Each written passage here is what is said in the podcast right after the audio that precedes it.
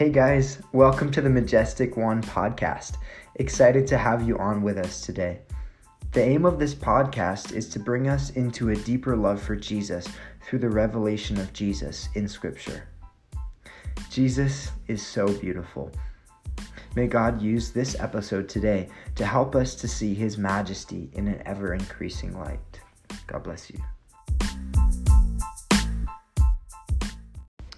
Hi guys, I wanted to share today from 1 John 4:16.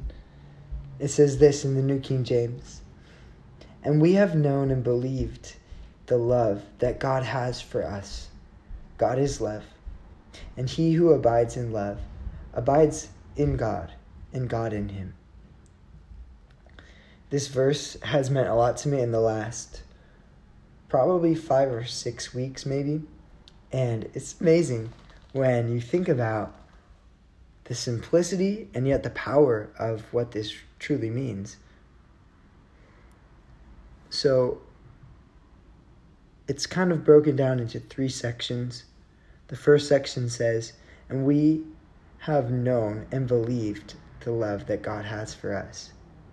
There's something so powerful about knowing God's love and believing His love. And I do believe that when you know his love intimately, that it actually stirs faith. That it's it's this experience experiencing God's love that actually causes our faith to rise and grow and deepen. And it just comes from intimacy, it comes from knowing him. That John 17, 3, eternal life is knowing God. And in knowing Him, the more you know who He is and what He's like, the more we know that we can trust Him. And actually, His love, when we see His love, we know that we can trust Him.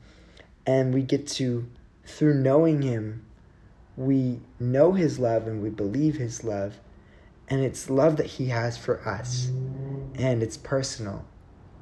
And the most powerful thing for you and me to do is to be alone and to receive God's love for us, that we would actually know His love for us as individuals. Because that, that love that He has for us as individuals is what changes us. The second part is it says that God is love. That's amazing. Just that statement there. In John 4, verse 8, it also says, I'll just read the whole verse. It says, He who does not love does not know God, for God is love. so if we don't love, we don't know God. That's crazy. Um, but what John is getting at is, is that God truly is love. That love is, if you're try, if you were to try to explain the heart of God, it would have to be love. If you're trying to understand what makes him who he is, it's love. It's love that actually makes him who he is. He is love. That's why he went to the cross. That's why he thinks about you. You know, Psalm 139 says that the thoughts of God towards us are more than the sand of the sea. and in one cubic square foot of sand, there's roughly about a billion grains of sand. In one cubic foot. That's crazy. Because God said the sand of the sea. He's more thoughts to you than even that. That's in uh, Psalm 1, I think it's 139. And that's really cool. that's crazy. But God is love. We have to know that. We have to understand that. Everything about Him, the way He thinks, the way He lives, the way that He pursues us, it's always about love with God. Everything about Him. But it doesn't just leave us there, it goes on further, this passage, and it says, He who abides in love abides in God, and God in Him. That's amazing. So if we will abide in love, we will abide in God. I want to encourage you to seek to abide in love. Because when you abide in love, you're going to abide in God. You're going to abide in His presence. You're going to be filled with Him. And He's going to fill you that you can love people and love others.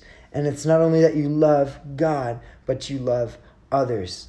And, and in 1 Corinthians, it says that love does not seek itself. So if you're filled with God's love, naturally you begin to look outward to God and to people, and you'll even lose sight of yourself and be able to love people and love God with all your you'll love God with all your heart, soul, mind, and strength. It'll become natural when you seek to abide in love. And you'll love your neighbor as yourself because you love them. If you love someone, you care for them. You love your neighbor as yourself. And Jesus said that by doing so, you fulfill all the law. That's crazy. So when we walk in love, we're not going to walk in sin. We actually fulfill the law. But we love God with all, all our heart, all our soul, all our mind, all our strength. And we really need to dig deep into the depth of who we are at the very core and yield that to Him and say, God, this is yours. I'm going to love you. Have a blessed day. Thanks so much for being with us today. I pray that the presence of God will manifest more richly in your life after listening to this episode. May God help us to see Jesus for who he is and cause us to fall in love with his glory. God bless.